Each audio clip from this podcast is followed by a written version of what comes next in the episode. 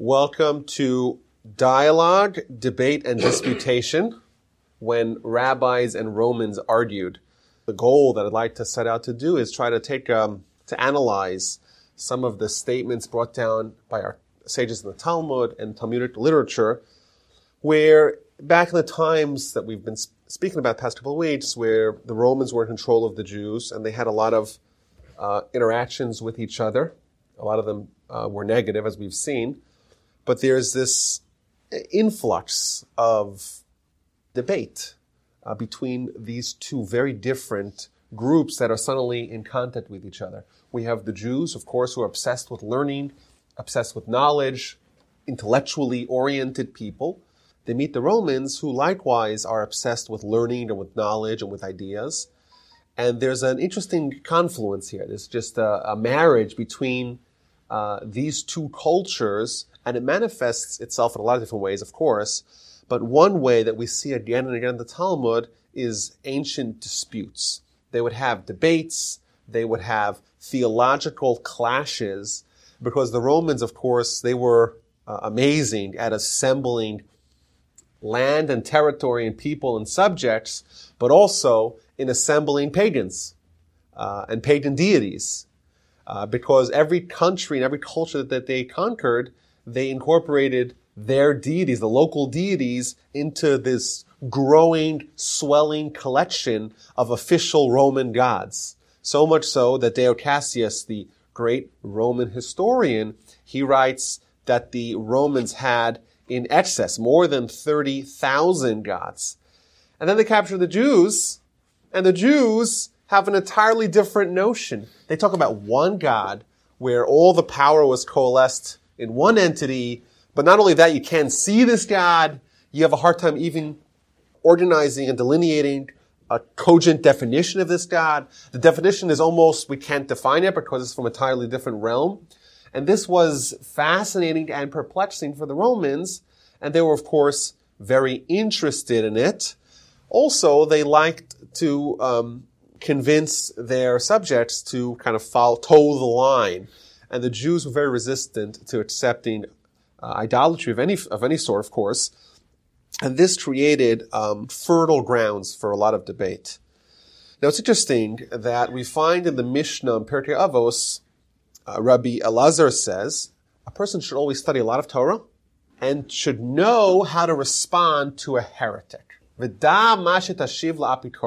have to know how to respond to a heretic. Part of the responsibility that we have in becoming Torah scholars is becoming adept in the knowledge to such a degree that we can refute the claims of the heretics.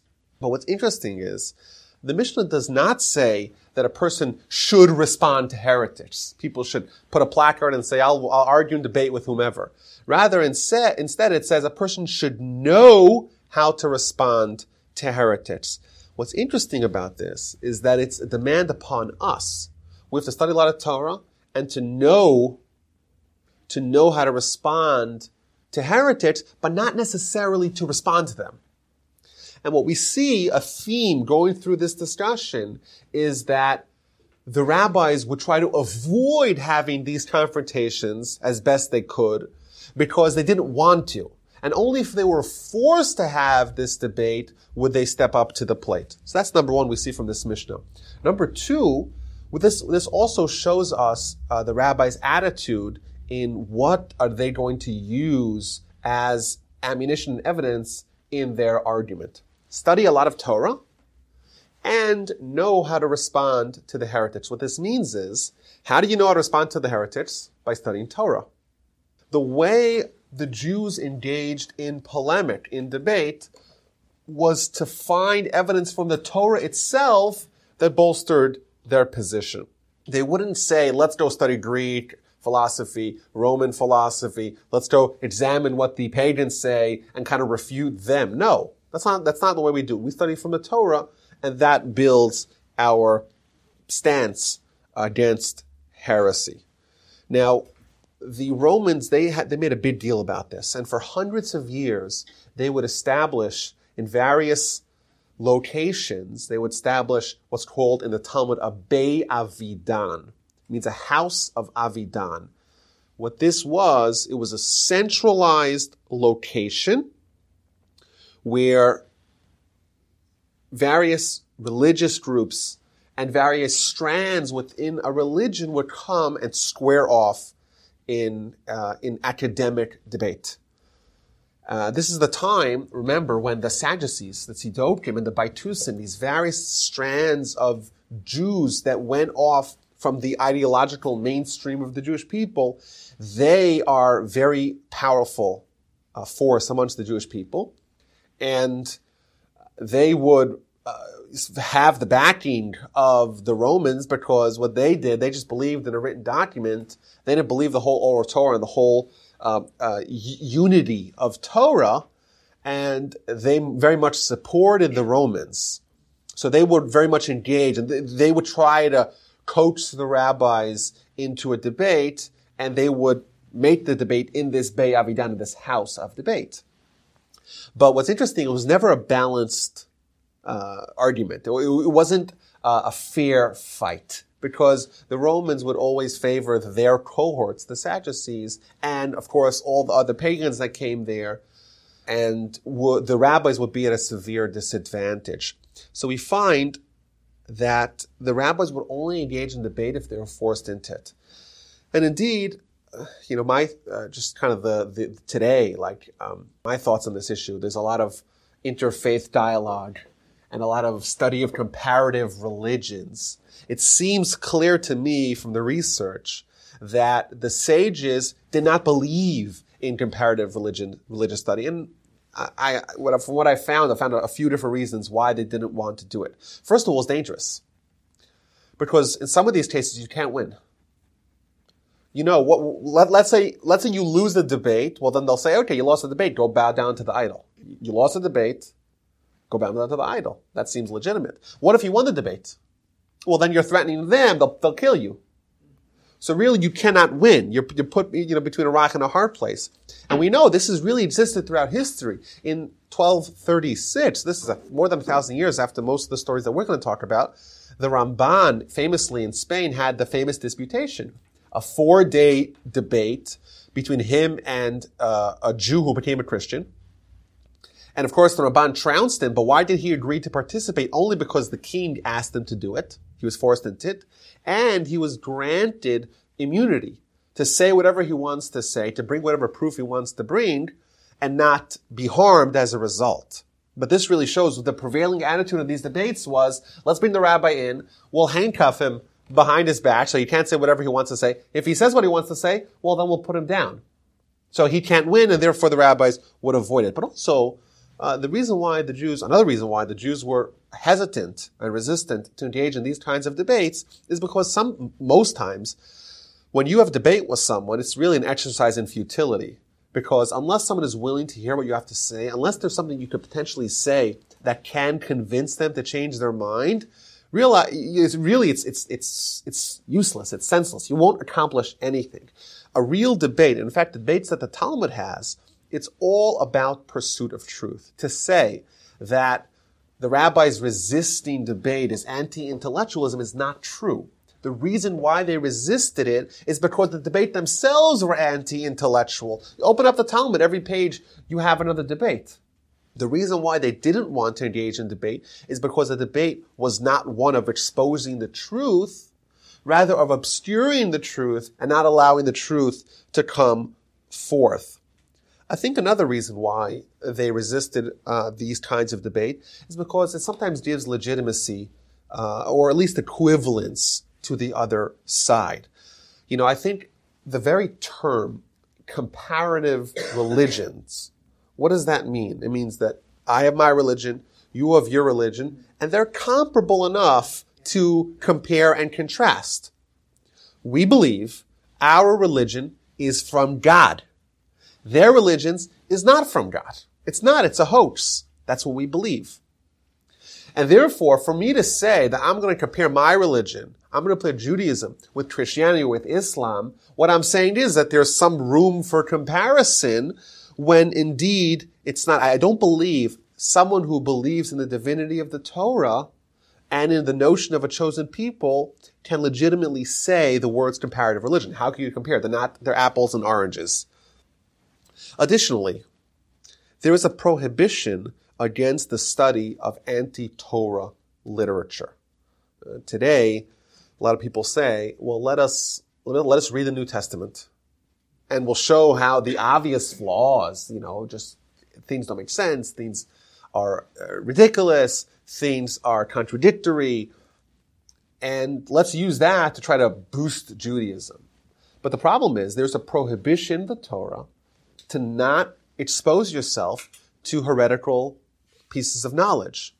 Thus, by someone doing that approach to say, oh, let's debate my religion versus your religion, or my ideals versus your ideals, or Torah ideals versus non-Torah ideals, that may indeed be a, a transgression of, of Torah. And also, I think debate in such a setting, like we mentioned already earlier, it's not a one that was done with pursuit of truth, and it's very difficult. Everyone's trying to trick the other person into making a mistake, and it's more uh, malicious than earnest. And therefore, for these reasons, and maybe there's other reasons as well, they would not try to do this uh, on their own. Now, the Talmud tells us a very surprising episode.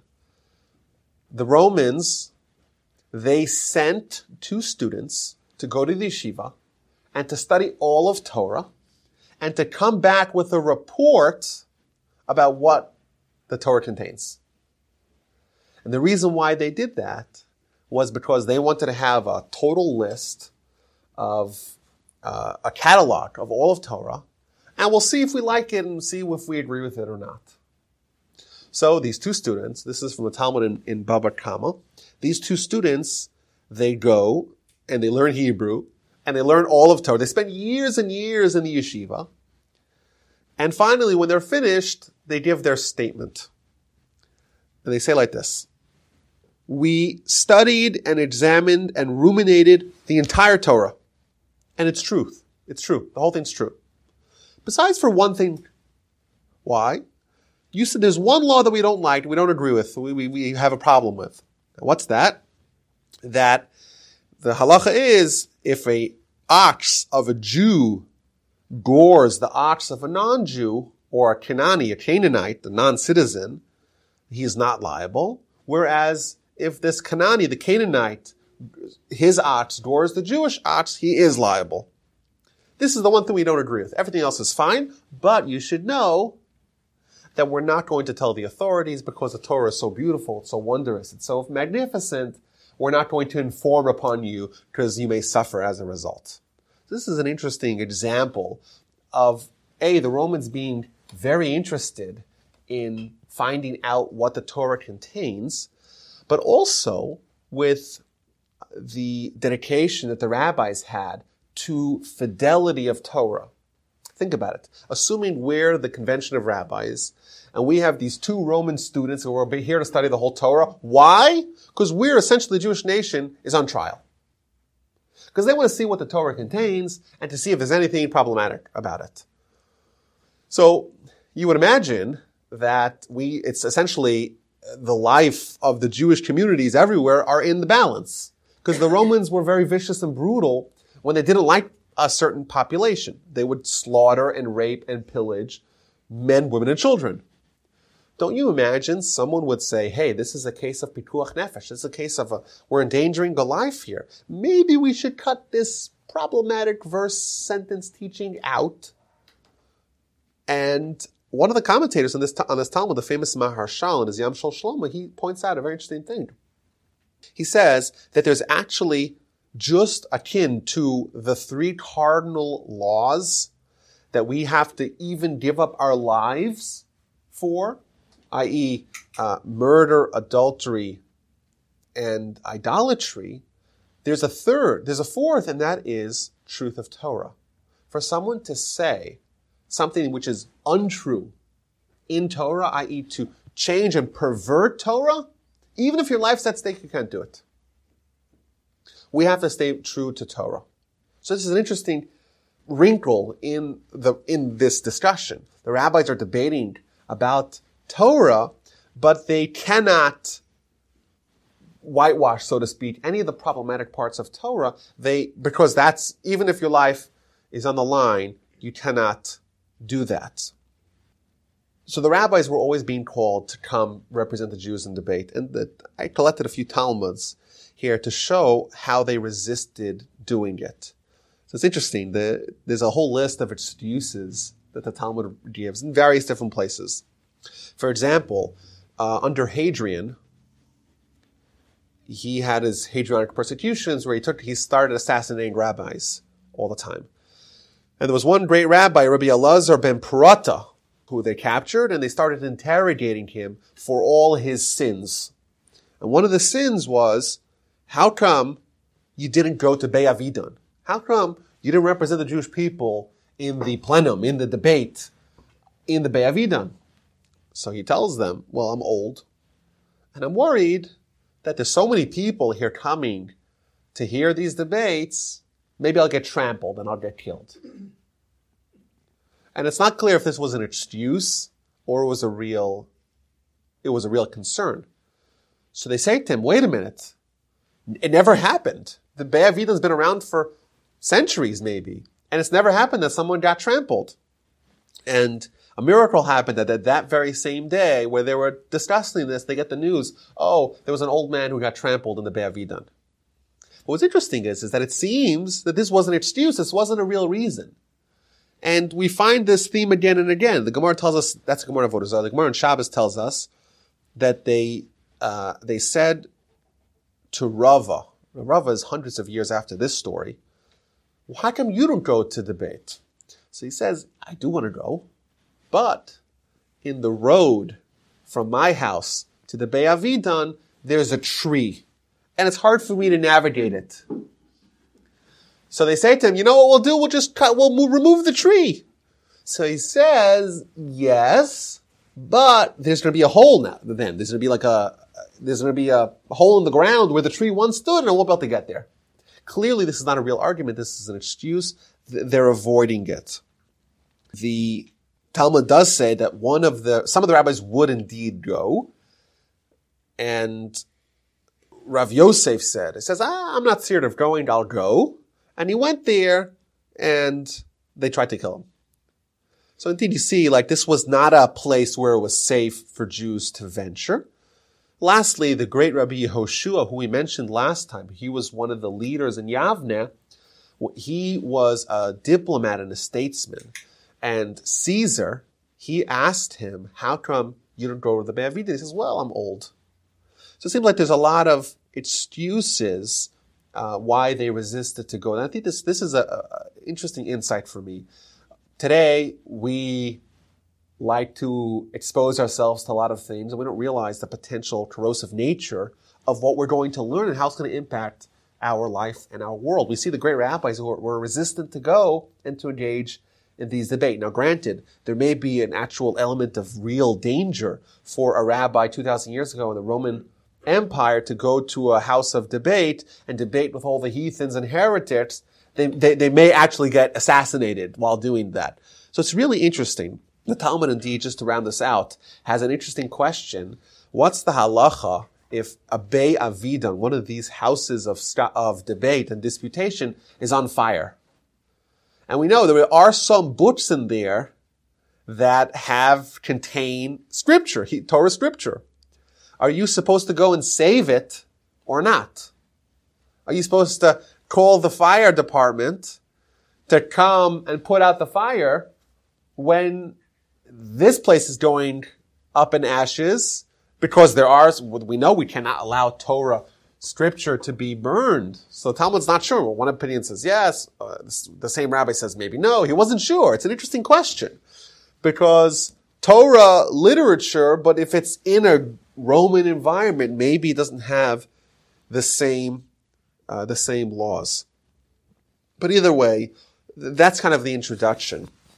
But we find at this time a fascinating confrontation of different cultures. The Romans were enamored and perplexed by the notion of one invisible God. Uh, in turn, we are confronted for the first time, maybe not quite the first time, but the second time, uh, with intellectual pagans that we've never met before. And this provides really for a wealth of debate between the two. Of course, like we mentioned, the Jews were forced into it frequently, but, well, which is why, by the way, many of the debates are recorded with Caesar himself. Because if the Caesar comes and calls you to have a debate in front of him or with him, you have no other option. You have to go. And I think this is going to give us a little bit more color and background for the great scholars that we have discussed previously in Great Jewish Personalities, because almost all of them engaged in debate with some Roman official uh, over the course of their of their uh, tenure. So I want to give some examples here. Here, this is talking about uh, the Romans in general. It might have been the Senate or the procurators, the philosophim, So it was the, the Roman philosophers. They asked the Jewish elders in Rome. It's not clear who these Jewish elders are. But we know that the Jewish elders, the sages, would frequently travel to Rome to represent their constituents. And they asked him, listen to this question, very interesting question they asked him. It's like this. Remember, they're, they're idolaters, and they meet these Jews who abhor idolatry. And they say to them, if your God, if the Jewish God doesn't like idolatry, how come he doesn't destroy it? You say God has all the power. Well, there's idols. Idols are a counter force, so to speak. Uh, they're the opposition. Why would God not just straight up vanquish the idols? He could surely do that. So they said to him, they responded, well, well I think it's, it's a good question. Like, why does God allow this to exist in the world? And their response is also equally very intriguing. They say to them, say to them, if the people would be worshiping matters or entities that have no use, then the Almighty would immediately eradicate it. But what, but who, what are they worshiping to? The sun, the moon, the stars. We need all those things. So let them people worship them and they'll have to suffer. The, the, the fools who worship it, well, they'll have to deal with the consequences of their behavior. They give a few examples. Says, well, let's say someone steals a bushel of wheat and he wants to plant it. This is stolen wheat. So the Almighty should suspend the laws of agriculture and say, you plant the wheat, it's not going to work. No, there, there, systems of the world and there's rules of nature and the rules of nature allow uh, for even sin can follow the rules of nature. Another example they give. What if, uh, if there's uh, infidelity? There's adultery. So how could you allow for uh, for conception to take place. It's evil. How does God allow evil? And once again, they say another. They say, listen, this is that's the the Almighty created an arena for us to have the opportunity to sin. This is an interesting. This is a fascinating debate. On one hand, they're saying, hey, there's evil in the world. We see people sinning all the time. Why does God allow it? Says the rabbis, no, that's precisely what the Almighty wants. If it was something that the world does not need, if the world does not need an opportunity for sin, well, there wouldn't indeed be an opportunity for sin. But the, the Almighty desires that we should be challenged. We should have tension.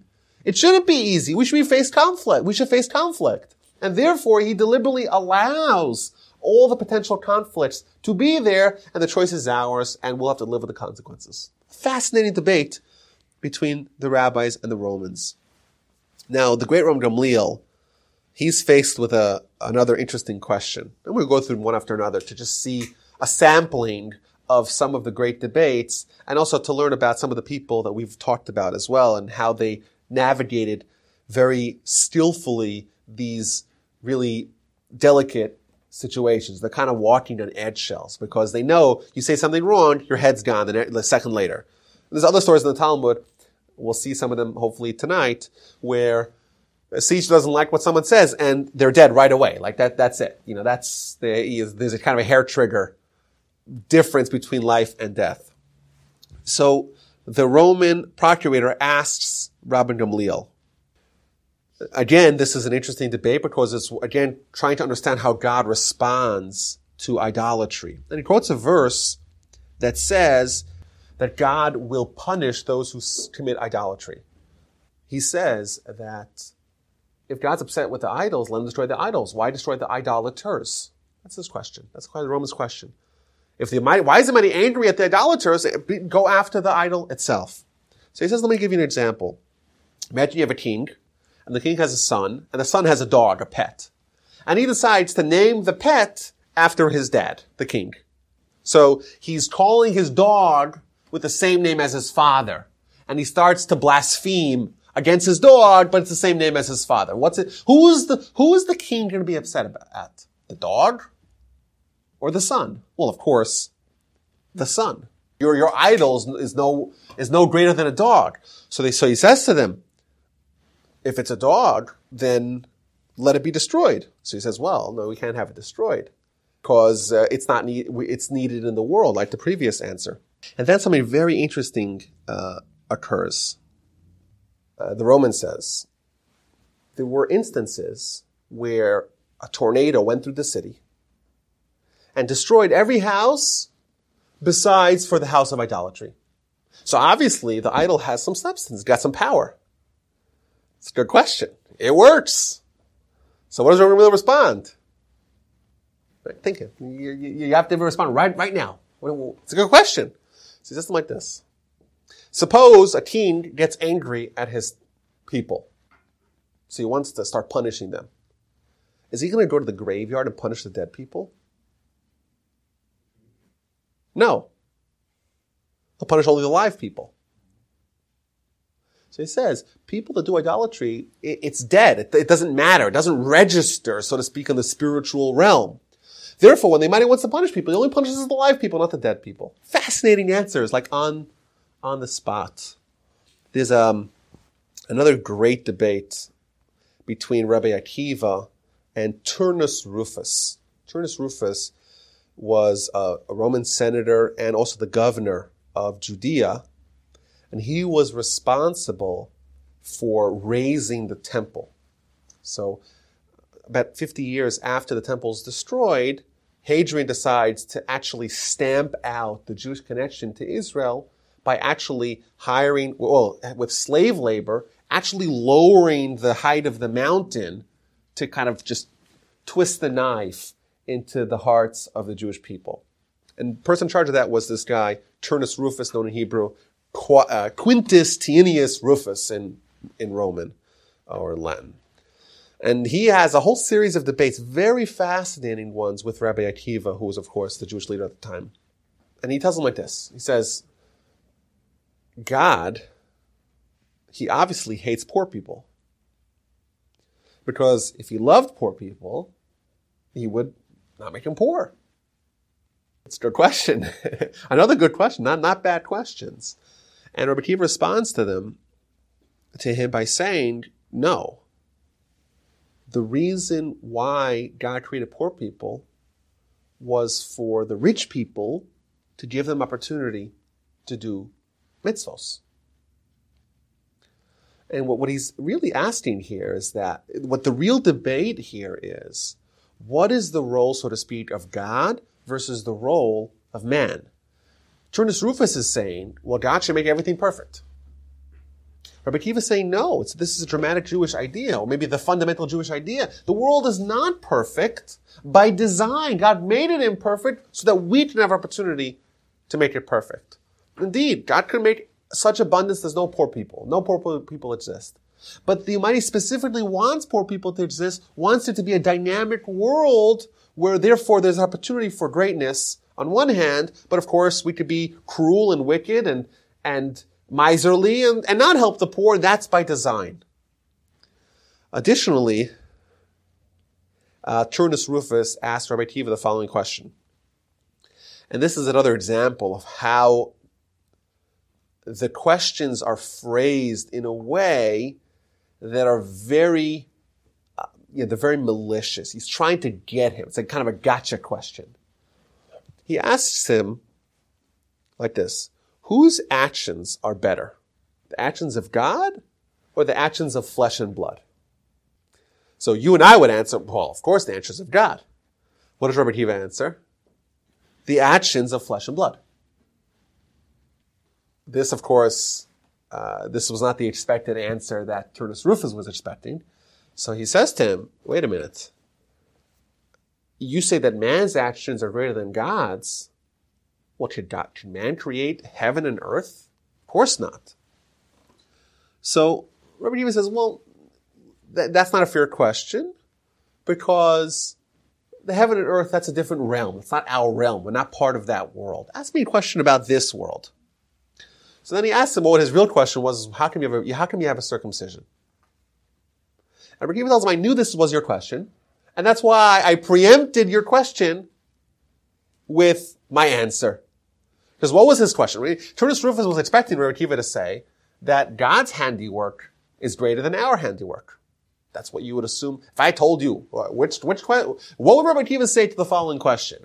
Whose actions are greater, God's or ours? Every one of us would say, unanimously, that God's handiwork is greater than ours. But Rabbi Akiva knew what his follow-up question was going to be. And his follow-up question is going to be, okay, well, God created man uncircumcised. Well, if that's better than our actions, then why are we going to tamper and tinker and alter what God did? We're mutilating God's actions and saying that our ideas is better. Rabbi Akiva knew that was his question, and therefore he said, no, man's action, man's handiwork is greater. Of course, man's handiwork doesn't compare to God's. Of course, but he knew where he was going, and he avoided it very skillfully. And, and he says, that's why I, I gave you uh, that answer. He gives him another example. He says, um, look at the um, dough. I have a dough here on one hand. On the other hand, I have a bunch of bushels of wheat. Which one of them is better? Of course, you'd rather have the dough because the dough is almost edible. And certainly if you have bread, that's also almost edible. Well, which one does God give you? Which one is the product of man? God gives us from the, from the ground, there's wheat growing, and we turn that into something which is edible. And what this is essentially saying, what Rabbi Akiva is arguing is that God and man are partners. We don't believe in just saying, and, and really the whole world testifies that, that God and us work in tandem. If someone just says, I'm going to start chewing grass, you can't do that. You have to invest. You have to be a partner with God in creating a beautiful world. And that's the idea. And that's why God on purpose creates us in a situation that we're not perfect and we need to be circumcised. And indeed, the world around us. He gives us food and it's not ready for eating because he wants us to be a partner in making the food uh, edible.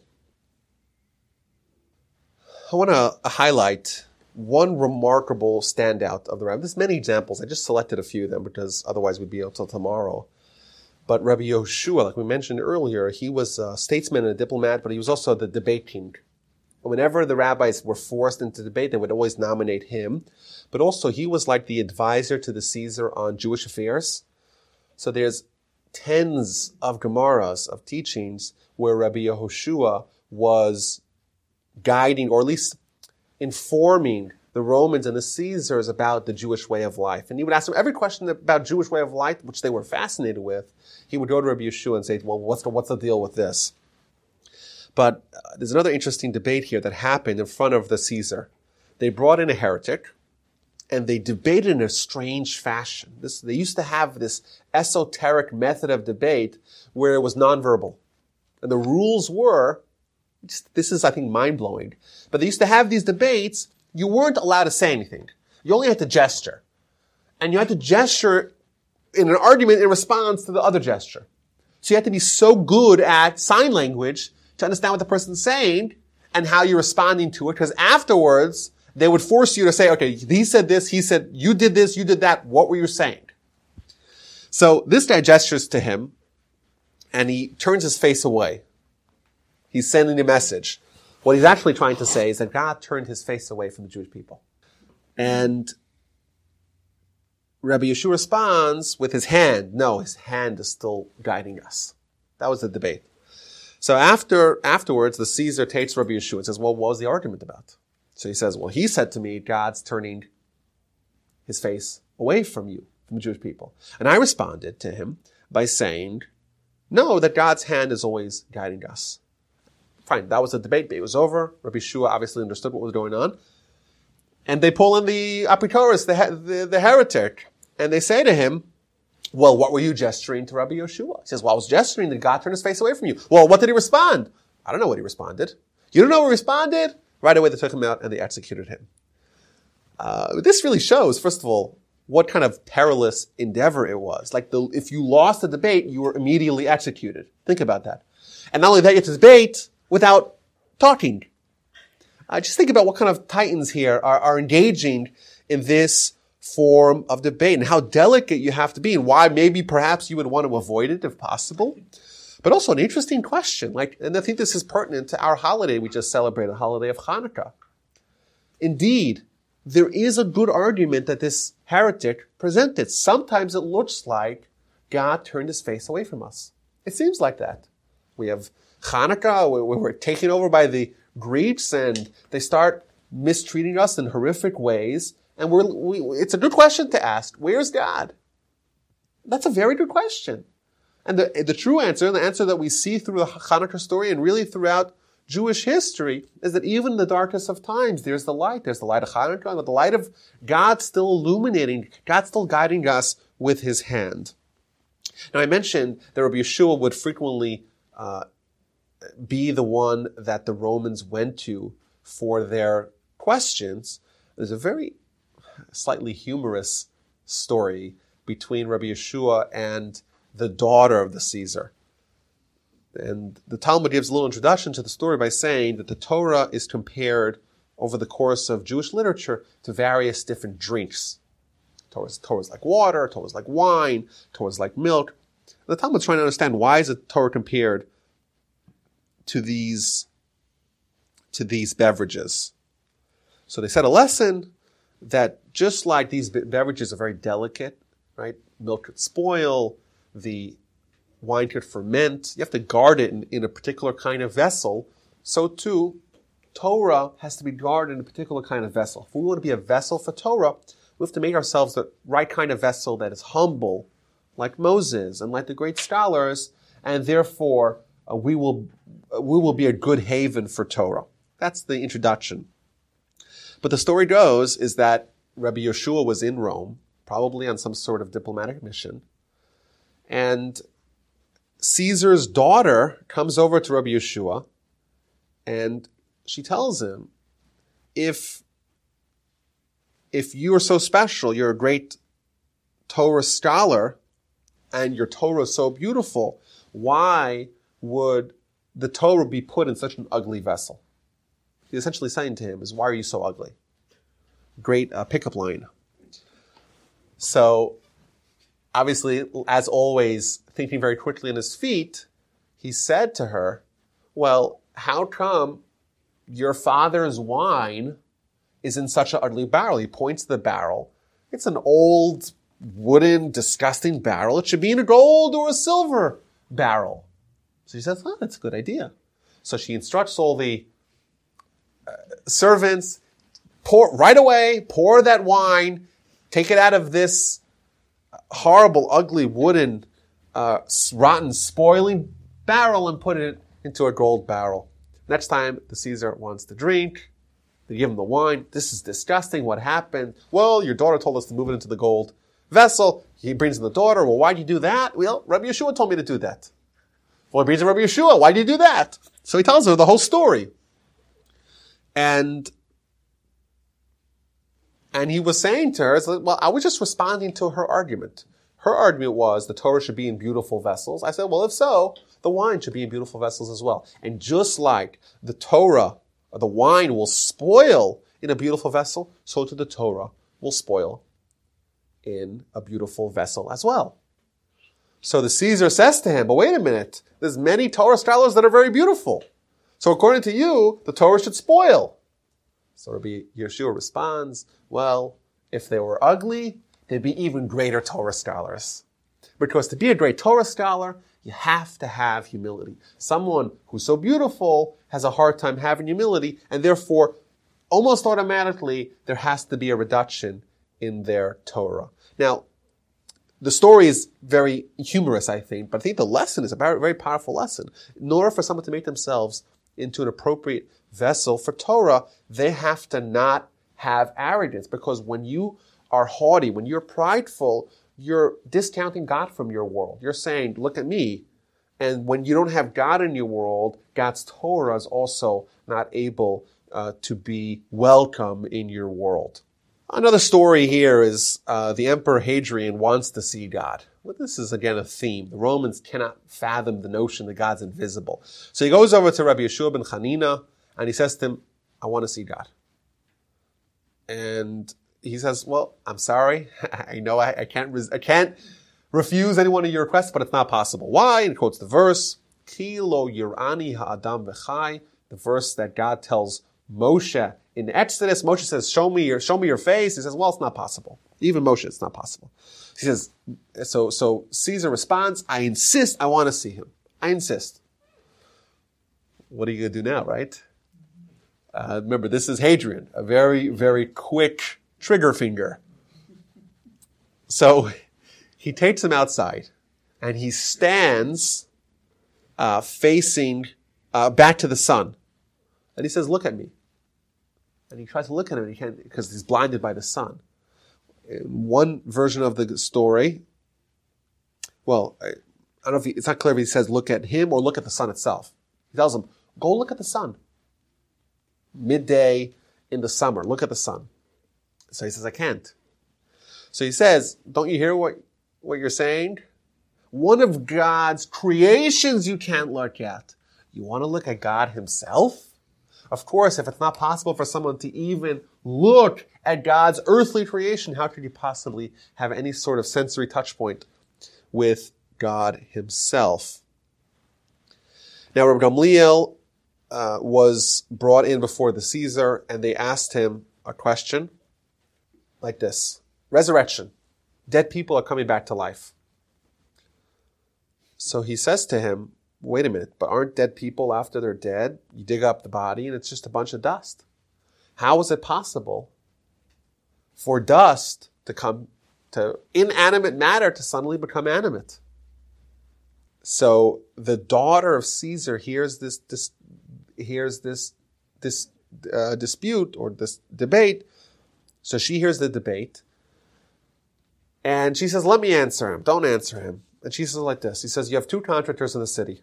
One of them builds houses, mansions out of concrete. And one builds it out of water. Which one of them is a more impressive feat? So obviously the Caesar responds, the one who builds a house out of water, and nothing more impressive than that.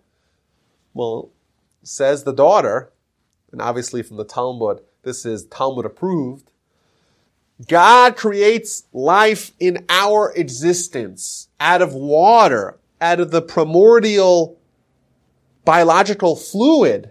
If God can create life out of that, God's already a carpenter or already a contractor that builds out of water. Certainly he could build out of earth, which is much more substantial. The Talmud also brings Rabbi Meir and Cleopatra.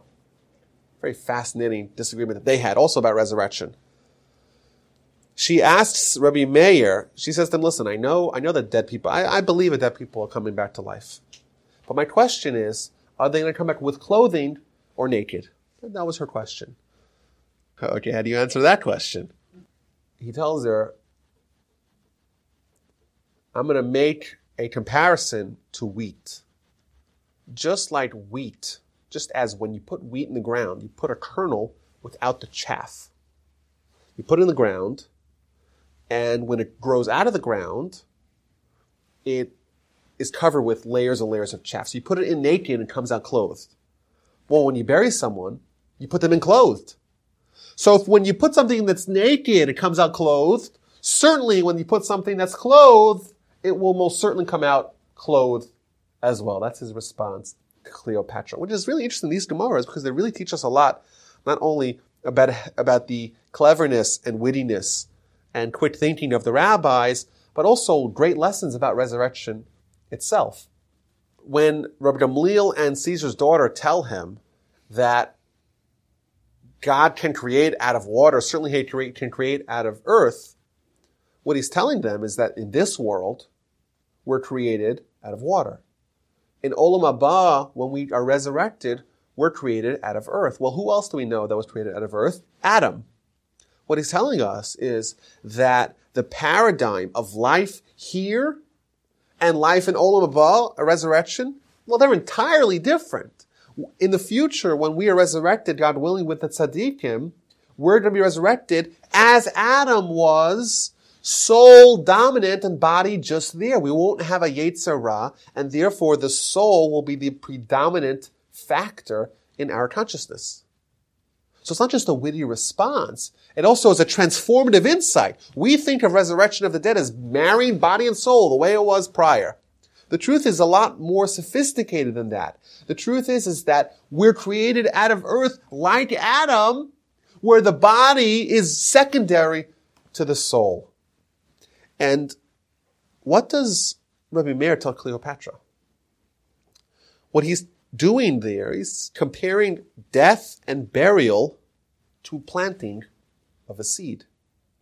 What he's essentially telling her is that when someone dies, they are a seed that will emerge by resurrection. And a seed always is, contains the DNA, the building blocks of whatever fruit is going to emerge. You want to emerge in Olam Haba as a soul, you got to make sure that you have the kernel of that here. And thus, when we look at death, to us it's the end. The truth is, is that it's the planting and the burial is the planting of our next existence. A few more here. Uh, Rabbi Shua ben Hanania, for example, he was asked the following question by Caesar. Why does the food of Shabbos have a special t- smell to it? He says, well, there's a, a special spice that we have, and we put it into the cholent, we put it into the food, and it gives it that special aroma, wafting aroma. So he says, well, I'm, I'm the Caesar. I can, well, give me the spice. He says, well, the spice only works if someone's observing Shabbos. If someone's not observing Shabbos, it doesn't work. Once again, a very clever response, but a tremendously deep insight. And that is, is that when someone is observing Shabbos, they're unlocking another realm of existence that is inaccessible for someone that doesn't observe Shabbos. If someone is not observant of Shabbos, there is some element of joy that is not tapped into, uh, uh of life, of perhaps we can say Me'ein Olam Haba, a realm of Olam Haba, a facet of Olam Haba that is only accessible by this magic spice that we call Shabbos. You have the spice, you have the Shabbos. You don't have the spice, you don't have the Shabbos. One more quick, very funny one. And with this we will conclude. Rabbi Yossi ben Chalafta, one of the Tanaim, he was a student of Rabbi Akiva, and he, uh, a Roman noblewoman, asked him another vexing question. Well, how long ago did it take God to create the world? So we know it's six days plus one day of Shabbos. That's what we learn in Genesis, and indeed that's what he told her. Six days to create the world. Oh, six days. Okay. Well, what's he doing since then? Aha, uh-huh, I got you. Well, how are you going to answer that question? It's been a long time since the worlds were created. What is the Almighty doing since? So he tells her the Almighty is making matches the daughter of this person to this person, the money of this person to this person, the field of this person to this person. He's making connections. That's what God's doing. Well, she says, Well, is that so impressive? I could do that as well. And she says, You know what? I'm going to do an experiment, a case study. I have a thousand male servants. I have a thousand female servants. You think God's so special? I'll make matches. So she makes a long line all she lines up all her slaves, men on one side, women on the other side, you with you, you with you, you with you, and she sets them all up and says, let's see what happens. And the Talmud tells us that the next day, they came back and she lines them up again and she sees that everyone's wounded. And the Talmud tells us one of the one of the slaves was missing an eyeball, one of them had a broken leg, and a third, his head was squashed in. And she says, what's happened? Well, we got into a fight and one push came to shove and this is how I ended up with this mortal wound. And if that's what the men had, who knows what the women had, right?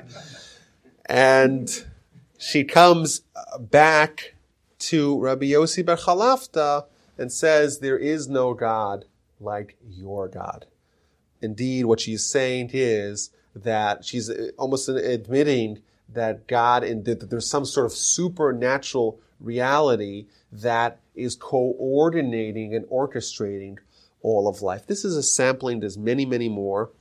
Uh, next week, God willing, we're going to be discussing not debates of rabbis and Romans, but of polemics with heretics, where there were Jews who went awry and they would frequently try to stump the rabbis.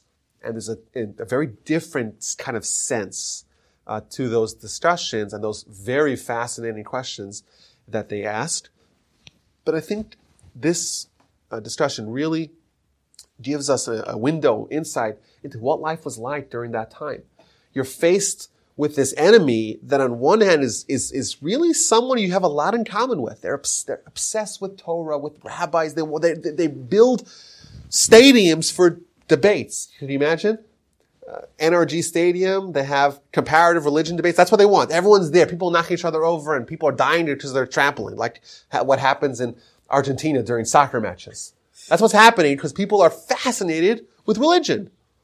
It's in a, a, totally different time. And they want the rabbis to be there. They want them on the stage. And the rabbis are, are, are looked at as rock stars because they are titans of intellect and titans of theology and ideology. And the rabbis know you go up there and you're between the, you know, the, the cross, what do they call it? The crosshairs. You're between the crosshairs. You're in danger because you could literally get your life taken away from you. And they ask you these complicated questions that are kind of gotcha questions.